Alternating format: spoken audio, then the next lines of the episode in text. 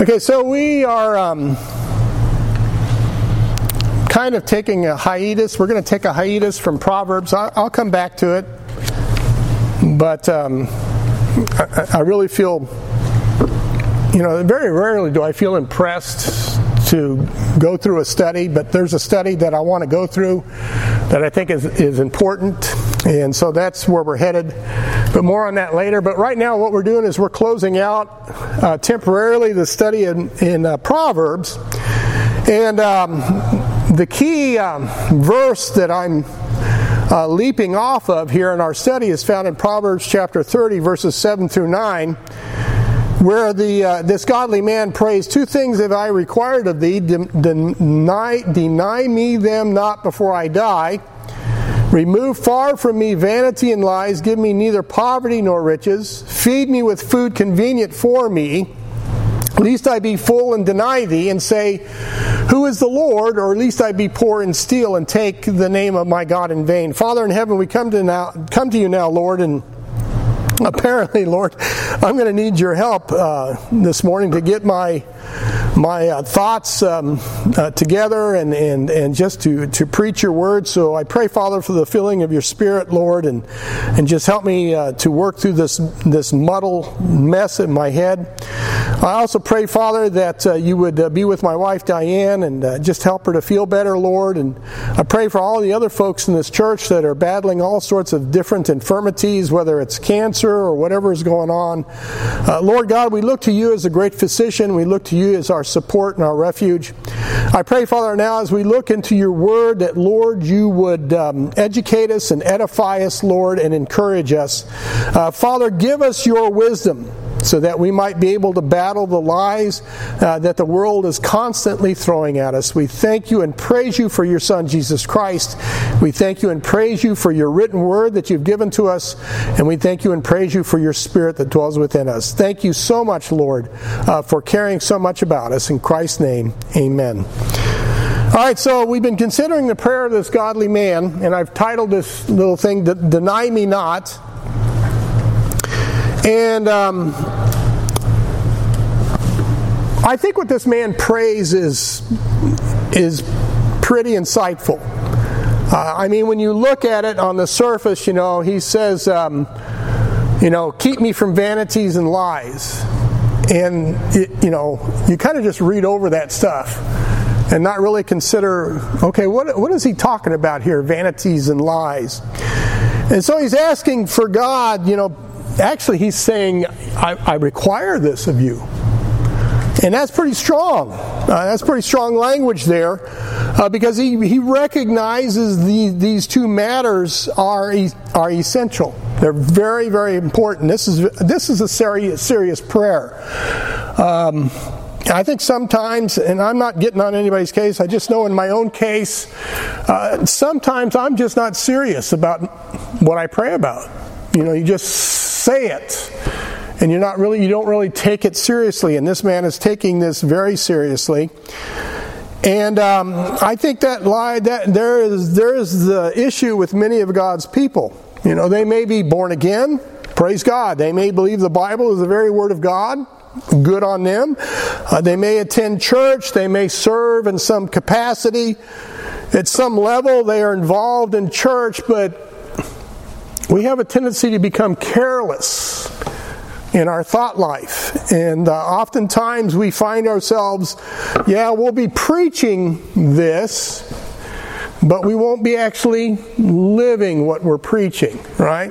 We're, we're not going to, we don't take it serious enough. Uh, and then sometimes uh, we don't make good judgment. Is that even proper English?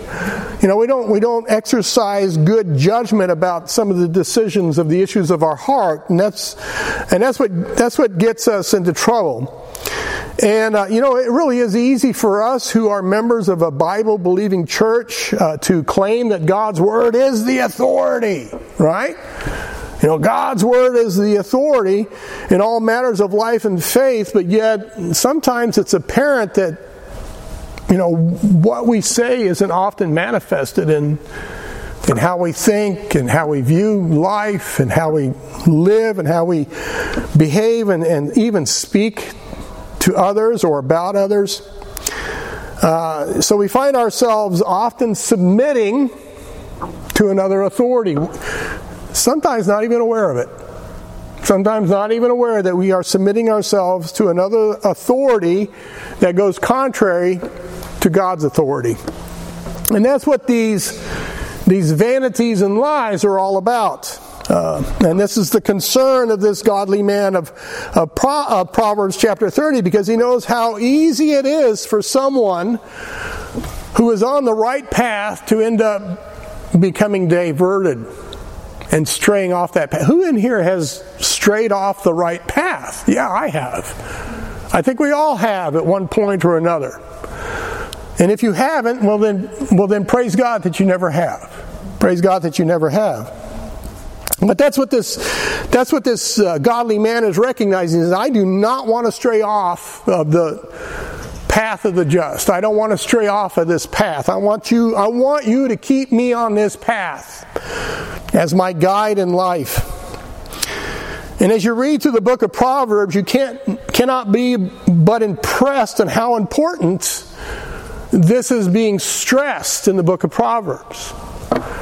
Uh, time and time again, the, the, the writer of Proverbs is encouraging his son, you know, stay on the straight and narrow.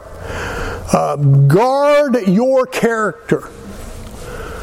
Guard your character. You know, oftentimes we don't consider our character something worth guarding, do we? Honestly, who even gives a thought about one's character? Have you ever given a thought about your character at all? You know, what kind of person am I? What kind of person do I show myself to others to be? You know, so character is very, very important, and Proverbs is just full of characters, isn't it? It's just full of characters. And this godly man is wanting, you know, he, he doesn't want these influences to shape his character because they all do. He wants God to be the shaper of his character. He wants God's word to be the shaper of his character. He doesn't want a warped character. And I've met some pretty warped characters in my time. So these influences uh, that shape the character of man, you know, they're out there 24 7, unrelenting.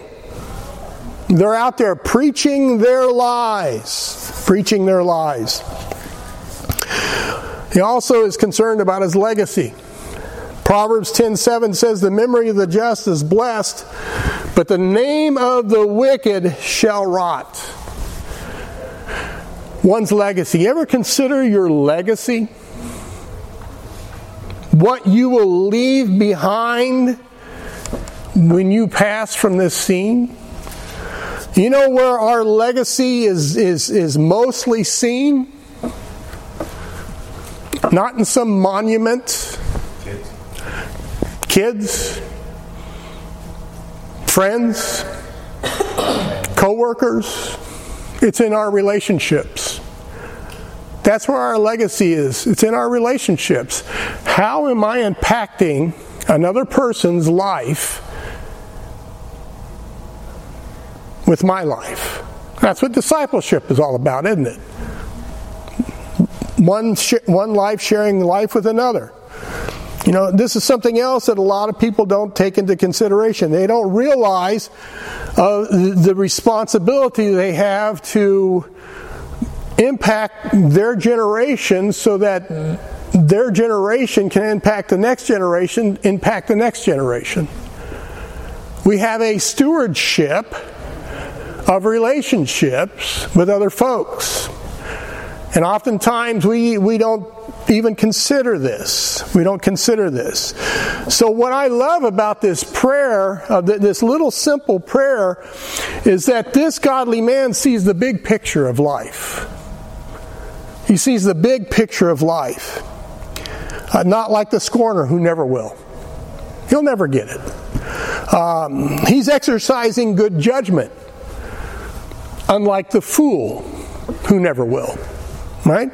So he's he, he's he's also um, he's also not reckless with his short time on earth, like the slothful will do. So he's he's he's really on it.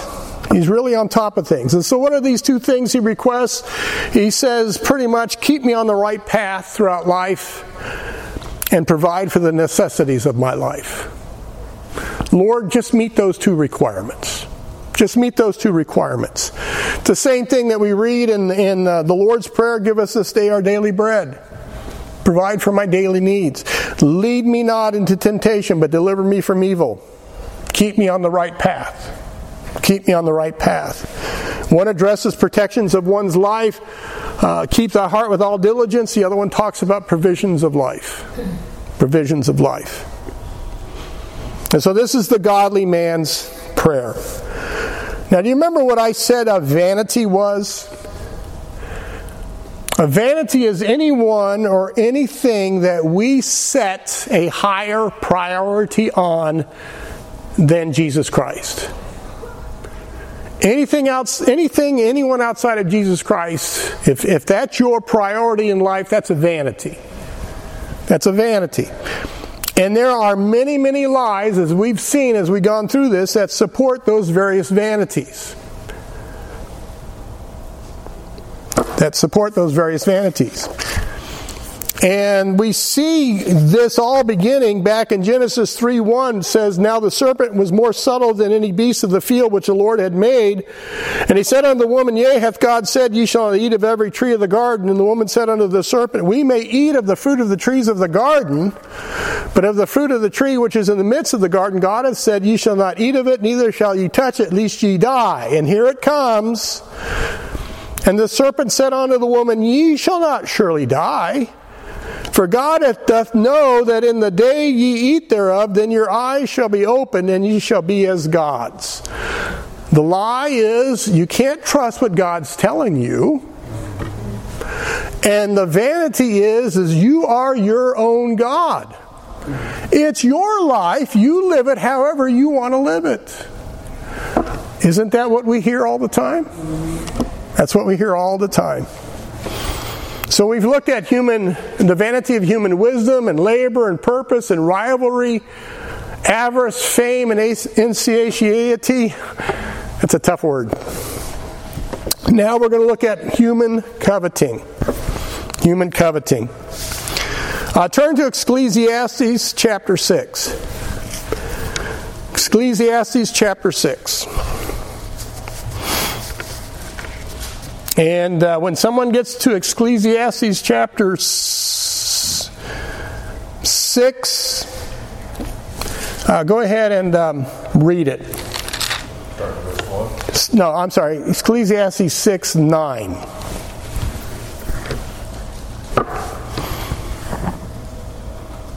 Better is the sight of the eyes than the wandering of the desire this is also vanity and vexation of spirit. Okay, so uh, better is the is the is the sight of the eyes and the wandering of the desire. This is also vanity and vexation of spirit.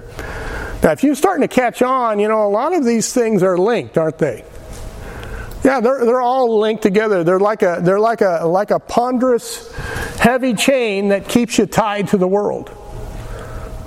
That's the purpose of these vanities, these human vanities. They want to, the, the enemy wants to keep man tied to the world. The, he, he, he blinds their, uh, their minds to misdirect them uh, from the truth in order to enslave their souls, keep their, keep their mind and their eyes and their affections chained to this old world. That's the whole intent of these vanities. Second uh, uh, Corinthians 4 4 says, In whom the God of this world hath blinded the minds of them which believe not, lest the light of the glorious gospel of Christ, who is the image of God, should shine unto them. Lies always promise something that people will never get. Lies will always promise what people will never receive. And these lies, these human vanities, are designed to take your eyes off of heaven and keep them riveted on the world. Psalm 73 9 says, They set their mouth against the heavens, and their tongue walketh through the earth. Because that's what's important. That's what's important. These vanities all have the same purpose, and that's to deceive men and setting their affections on the things of the earth and not on the things of heaven. And it does a very good job. It does a very good job. 1 John 2:15 says, "Love not the world, neither the things that are in the world. If any man love the world, the love of the Father is not in him." Why is the love of the Father not in them? Because the love of the world fills their hearts. It's that system of human vanities that is consistently enhanced and consistently displayed and consistently preached about to mankind all the time. And so, therefore, they never come to know the truth, and therefore, they never come to know true love because their heart is so full of love for the world. Again, this is that wisdom that is from below that we looked at, right? James 3:15, this wisdom descendeth not from above, but is earthly, sensual, devilish. It, it, it, it appeals to the senses. It appeals to the, to, to the mind of fallen man, or even to the carnal believer. And it's devilish. That's the source. Uh, he's not called the father of lies for no for no reason. He is extremely clever. And his lies sound very good. He knows what he's doing. And as long as the father of lies can continue to convince men to love the world, then he knows that they will never come to know the love of the Father. Keep them busy in the world. Keep their eyes focused on the world. Keep them chained to the world. And one of the ways, I think one of the best ways he does it is through the vanity of human coveting. This wandering of the desire, this never satisfied lust of the eyes that gets people entrapped in this human coveting. It's the old lie, you know, the grass is always greener on the other side of the fence. You know, I remember going out with uh, Barry on visitation a few times, and you uh, know, wherever there was cattle, inevitably you always saw a cow sticking its head through the barbed wire fence, eating the grass on the other side of the fence. Even though it's surrounded by grass, for some reason in the cow's mind, that grass through that barbed wire fence is is better. This people, people are the same way. People are always sticking their heads through barbed wire fences. And if they manage to jump the fence, guess what they discover? There's still another barbed wire fence with greener grass. It just never ends. It just never ends. Exodus 20:17 says, "Thou shalt not covet thy neighbor's house." Thou shalt not covet thy neighbor's wife, nor his manservant, nor his maidservant, nor his ox, nor his ass, nor anything that is thy neighbor's. And that's the first mention of the word covet. Deuteronomy 5:21 says, "Neither shalt thou desire thy neighbor's wife, neither shalt thou covet thy neighbor's house, his field, or his manservant, or his maidservant, his ox, or his ass, or anything that is thy neighbor's." You know, here we see the word desire. Uh, here we see the word covet, uh, and we also see the word desire. It's the same Hebrew word. It's the same Hebrew word, covet and desire. You see, the Lord wants us to see that to covet is to yearn after something, to desire something that another possesses, to long after, to lust for something that somebody else owns or somebody else has. We see the van- human vanity of rivalry in this. We see it of envy. We see it of avarice.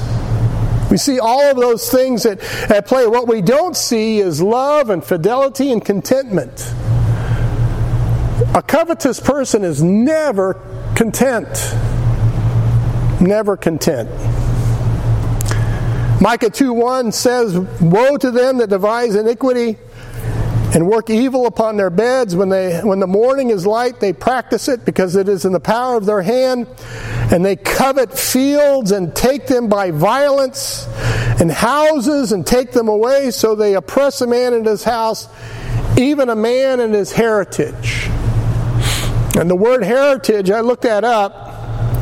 It doesn't it not only means a man's stuff, you know, his inheritance, his stuff, but it also means another man's reputation or another man's legacy or another man's testimony. Coveting another man's reputation. Dwight D. Eisenhower said, Every gun that is made, every warship launched, every rocket fired signifies, in the final sense, a theft from those who hunger and are not fed, those who are cold and are not clothed. Nothing good ever comes out of coveting. Nothing good ever comes out of this human vanity of coveting. Men desire what other men possess whether it's material or positional or status or whatever it is. And, and more often than not, probably 99.9% of the time, there's always some evil perpetrated against the person that they, you know, they covet or even the person that covets. Nothing, nothing good. Nothing good. And I think we kind of all understand uh, what it is to covet. I think, I know I've, I've coveted a few things in my time. You know, I have. And I'm sure you folks have too. And I'm not going to ask everybody to stand up and give a testimony about that. But I think we all can appreciate this coveting. Uh, but um, this coveting is only the, the fruit of the root of the real issue of the heart. There's, there's, there's more to all of this than meets the eye.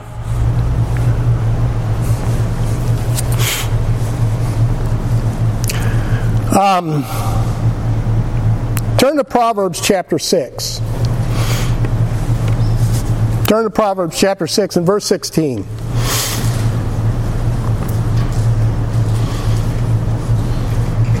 This is God's hate list.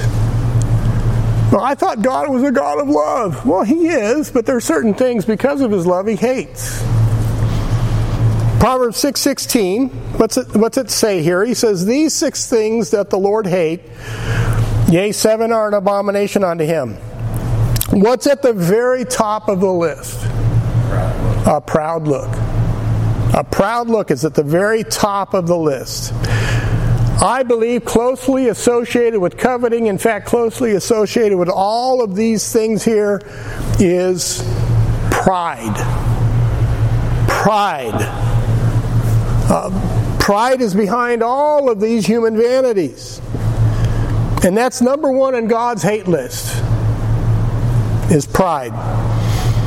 If there is a character quality about one of his children that God is not proud of, it's a proud look. It's a proud look. To be high-minded. Anybody ever hear that word high-minded? Yeah, that's to be puffed up by a high opinion of yourself. To be haughty or, or, or conceited. Romans 12, 16 says, Be of the same mind one toward another. Mind not high things, but condescend to men of low estate. Be not wise in your own conceits. There's an old Indian proverb the only reason why I know this because I, I, I, read a lot of Western books and Western histories. You know that that just fascinates. Anyway, there's an old Indian proverb addressing a brave who was proud about his achievements, and it was said that he was raising smoke. He was raising smoke. In other words, he's drawing attention to himself. Raising smoke, drawing attention to himself. But like smoke, pride will dissipate in the wind of truth. Right? It's just smoke. Always just blowing smoke. Right? It's just smoke. Now, Isaiah 4, turn to Isaiah 14. I know you guys are familiar with these passages, but it's good to be reminded. Isaiah 14 speaks of a creature that, due to his pride, who was raising smoke, because of pride, he coveted something. Romans 14, verse 12. How art thou fallen from heaven, O Lucifer, son of the morning? How art thou cut down to the ground, which did weaken the nations? For thou hast said in thine heart, I will ascend into heaven. I will exalt my throne above the stars of God. I will sit also upon the mount of the congregation in the sides of the north. I will ascend above the heights of the clouds. I will be like the Most High. What's the key pronoun here in this? Yeah. I will be like the Most High. Isn't that the very same promise that he deceived Eve by? Ye shall be as gods. Ye shall be as gods. Huh? Ye shall be as gods. He says, Your eyes shall be opened, and ye shall be as gods, knowing good and evil. Your eyes shall be opened. This is nothing short of coveting enlightenment outside of God's truth in order to prove yourself equal to or even better than God. That is exactly what your scientists are striving to do. That is that ever learning and never able to come to the knowledge of truth that Paul writes about in 2 Timothy 3 7. And when Paul speaks of these individuals, he also calls them heady and high minded. Heady means reckless, and high minded means puffed up. And that is the purpose of all of these human vanities. And this is what the godly man of Proverbs is praying for God to protect him from. And he said, I don't want to be reckless with my life. I don't want to be high minded. I don't want to be duped by the pride that I know that dwells in my own heart and causes me to covet. That's why he asked for just provide me with my daily bread. Right? Give me what I need so that I will be content. But so many of us are not content. So many of us are just simply not content. In the book of Job, Job chapter 41, he talks about a creature called Leviathan. And if you read that chapter, God is describing this Leviathan. That was that's quite a creature. That's a creature you don't want to mess with. Quite a creature. And when you cross reference the Bible about this creature, uh, in Psalm 74 14, it says, Thou breakest the heads of Leviathan in pieces. Heads, plural. He's got more than one head.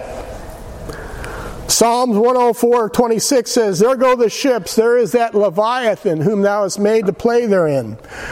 This creature is associated with ships. And ships are used for trade and commerce.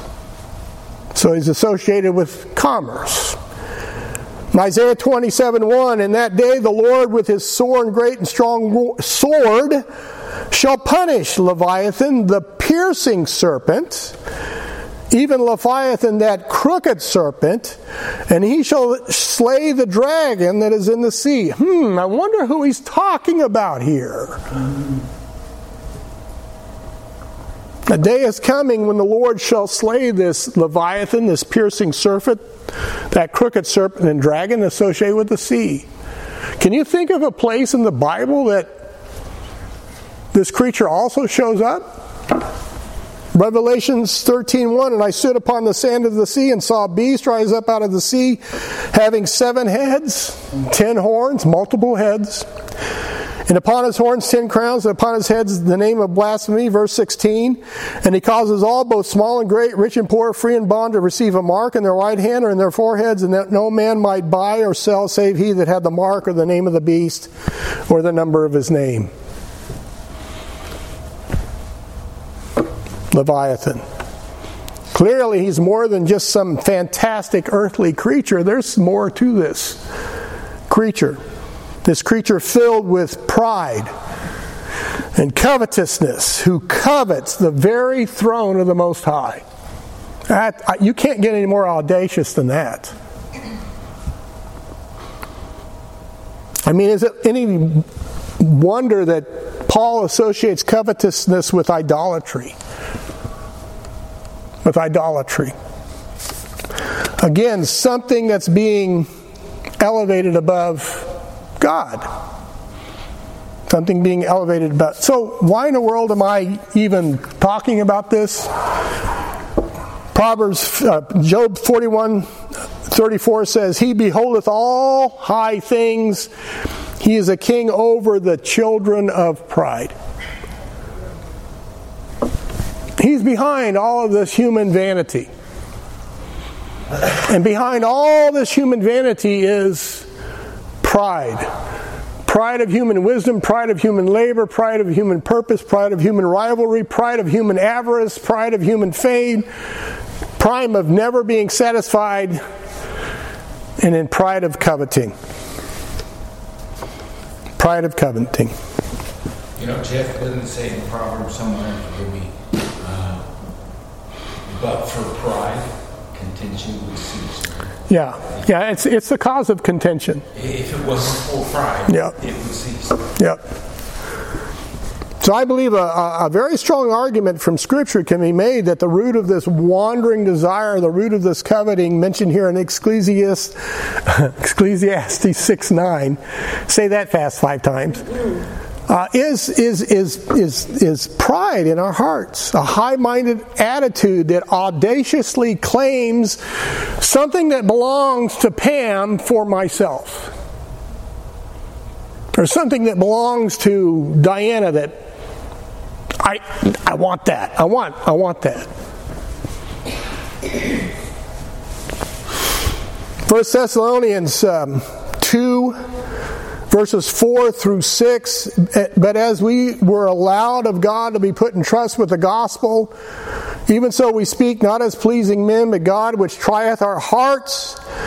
For neither at any time used we flattering words, as ye know, nor a cloak of covetousness.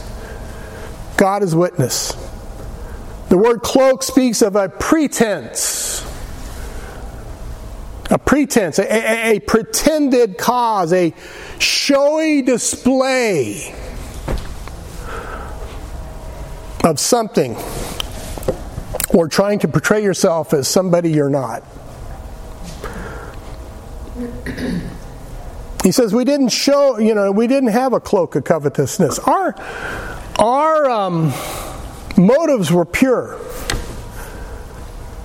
Our motives were selfless, is what he's saying. But is that true of everybody? Can we honestly say that's true of everyone? Can we honestly say that's true of us? That my motive is selfless.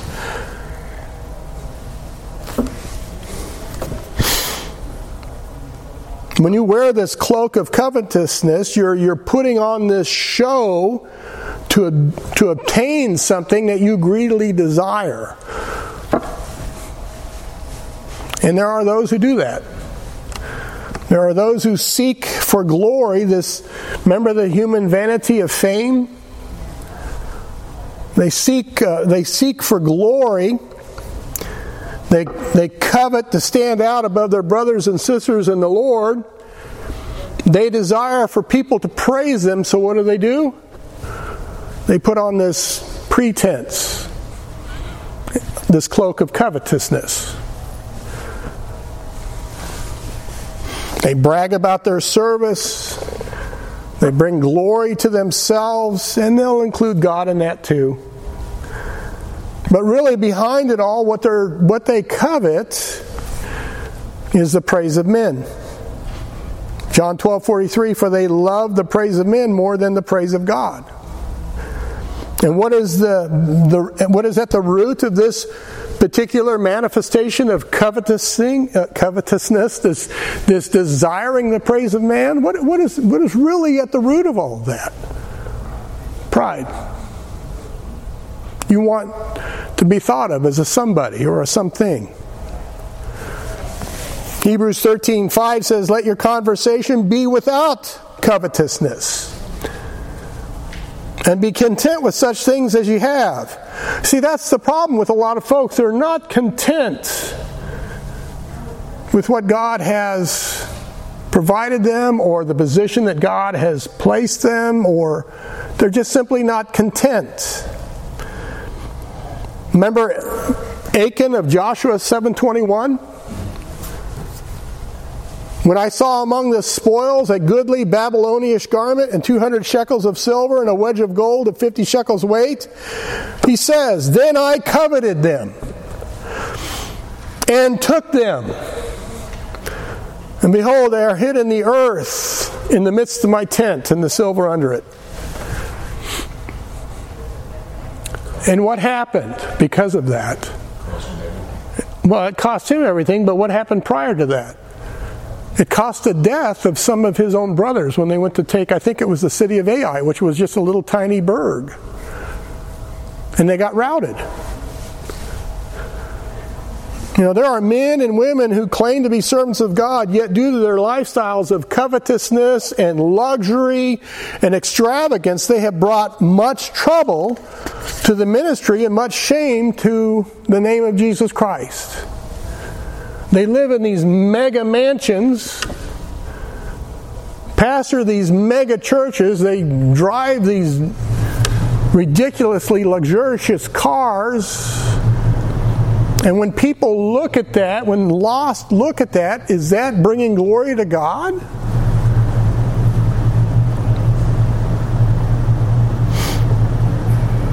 No, they preach a covetous message to a covetous congregation that has itching ears. Now we know in the in the Bible the word conversation means what? Yeah, your walk, your lifestyle. It can talk, it means, you know, speaking, but it, yeah, it's exactly what it is. It's how you carry yourself through life. When somebody sees you and, and they observe you and watch you and they they see, you know, well, Mitch is a pretty faithful guy. He's pretty, well, that's his walk. That's his conversation. That's his walk. We, we, we want to walk, we want to be, well, let's see here. How, how am I going to word this? We want to walk when people look at us or they watch us or they observe us that they glorify God rather than you. Does that make sense? You know? Uh, well, Matt, he is a godly man. Right? He, you know, he really loves the Lord. See that? That type of thing. Yeah, they're mentioning Matt, but who are they crediting? The Lord. The Lord. Boy, he's come a long way. He's really grown in the Lord. Right? God gets the credit, not that person not that person. Also, with this uh, passage in Hebrews, there's, there's, there's some of God's people who live lives of perpetual discontent. they, they live lives of dissatisfaction. They're always coveting this or they're always coveting that, uh, wanting to obtain what somebody else has right? Um, they live anxious lives, always fretting, always worrying, always coveting. They never have any kind of peace of mind. They don't know anything about the peace which passes all understanding. You know, they've never really come to the place in their life that they've learned that the Lord is my helper and I will not fear what man will do unto me. They're always fretting. Paul said in in uh, Philippians 4 11 through 13, not that I speak in the respect of want, for I have learned in whatsoever state I am, therewith to be content. Contentment is a learned behavior because by nature we are not a content people. I know both how to be abased and I know, I know how to abound. So that means, you know what? You see the two extremes? They're both needful in the school of contentment. In everywhere and all things I am instructed, instructed, both to be full and to be hungry, both to abound and to suffer need. Here's the key I can do all things through Christ which strengtheneth me. Contentment in the Lord is, is one of the many benefits of trusting in the Lord with all thine heart and leading not into thine own understanding. So many folks waste their time coveting the blessings of others and they don't take the time to count their own blessings. you know, they just don't. Oh, if only I had what so and so had. If, oh, if, if only if only I had what she had, or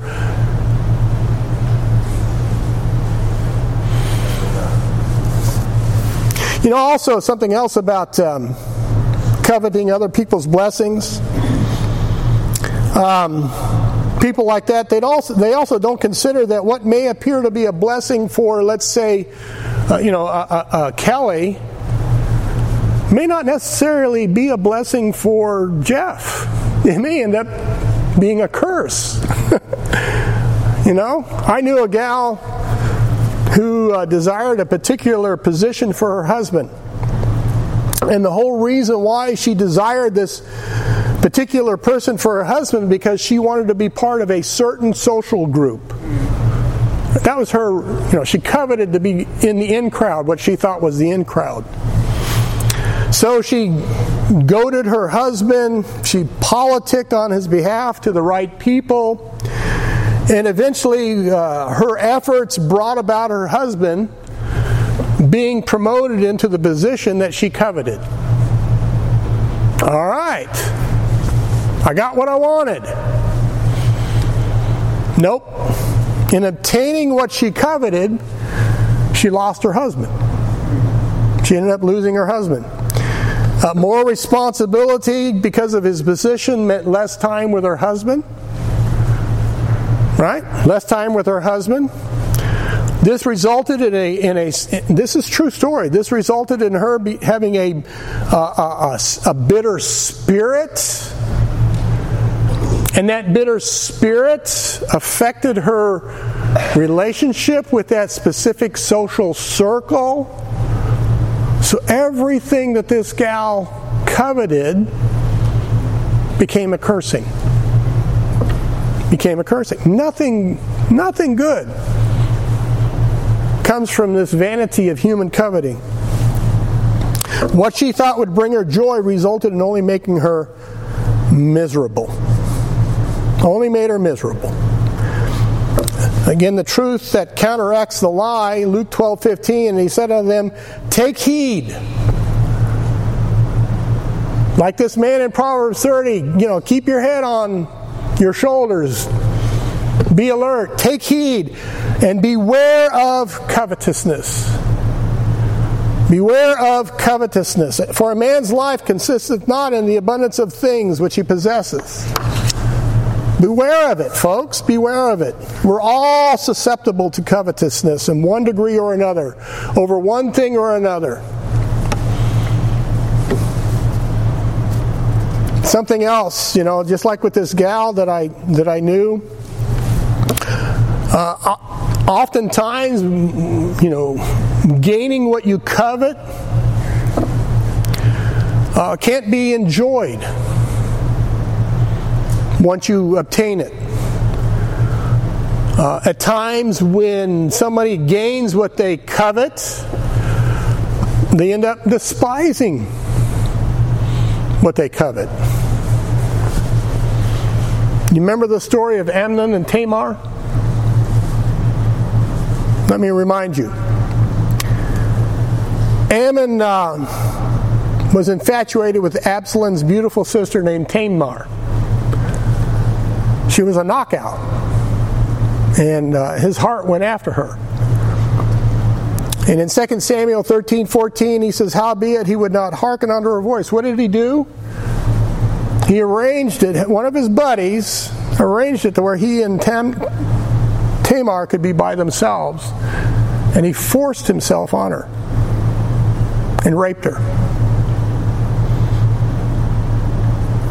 And it says here in verse 15 of 2 Samuel 13, then Amnon hated her exceedingly so that the hatred wherewith he hated her was greater than the love wherewith he had loved her. He really never loved this gal. He coveted, but he never loved her. When he finally cornered her alone and raped her, he ended up despising her and tossed her out like she was trash. And that's what happens. Nothing ever good comes out of coveting, human coveting. Proverbs 20:17 says the bread of deceit is sweet to a man, but afterwards his mouth shall be filled with gravel.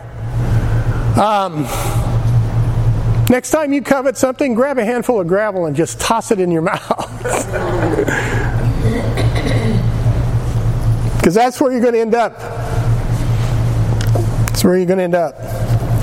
Covetousness is indeed a vexation of the spirit.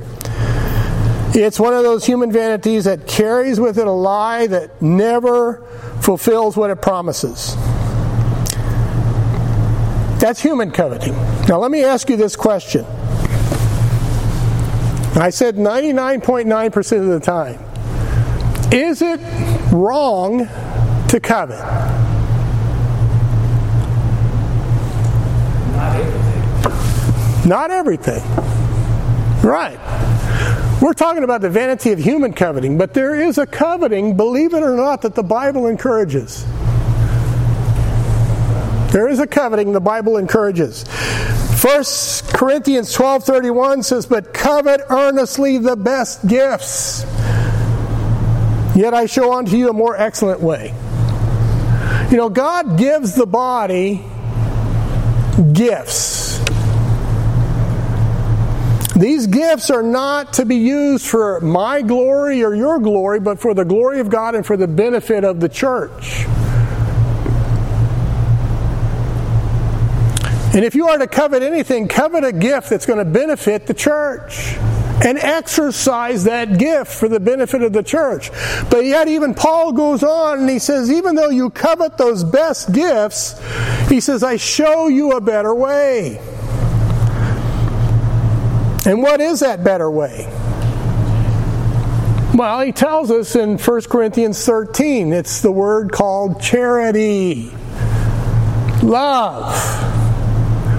Love. He says, you know, you could speak with the, the language of angels, you could have faith to remove mountains, you could give your body to be burned, but if you don't have charity, guess what all of that is? It's a big fat zero. It's vanity. He says, Yes, desire the best gifts, but if you really want to covet something, you covet a heart of charity. A heart of charity. You know, the word covet has a lot of different meanings to it. Uh, it means to burn with zeal. If one burns with zeal, don't burn in zeal for what another man possesses, but burn in zeal to provide for what another man needs. Colossians 4:12 Epaphras who is one of you a servant of Christ saluteth you always laboring fervently for you in prayers that ye may stand perfect and complete in all the will of God. For I bear him record that he hath great zeal for you and them that are in Laodicea and in Hierapolis. Here's a man who who had great zeal for the benefits of his brothers and sisters in Christ. If you're going to burn in zeal, you burn in zeal for the benefit of others. Covet also means to earnestly pursue.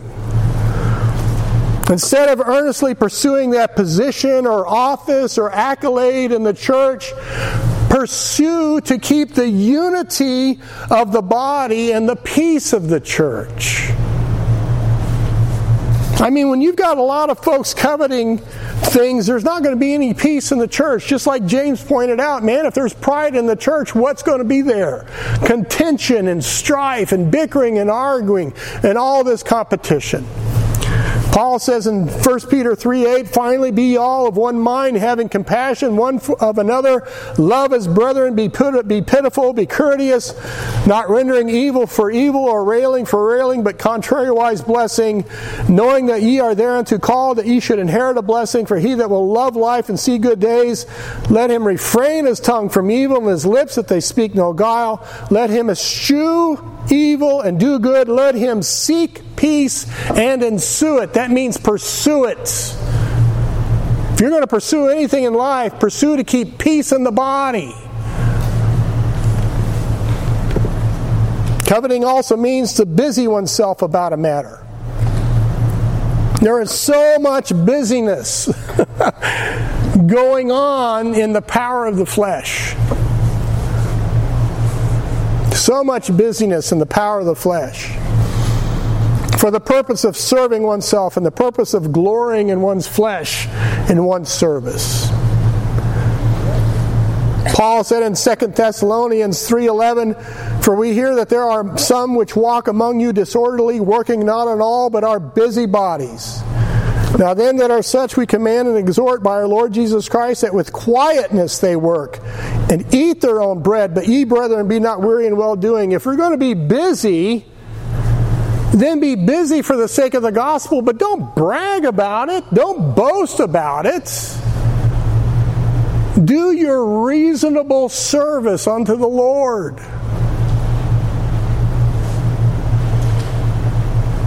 Coveting also means to strive after. To strive after. There's so much striving in the church. But to what end? To what purpose? Romans 15 30 says, Now I beseech you, brethren, for the Lord Jesus Christ and for the love of the Spirit, that you strive together with me in your prayers to God for me. If we must strive, let's strive together. Let's strive together in prayers. Let's strive together in service. Let's strive together in unity to present the gospel, live the gospel.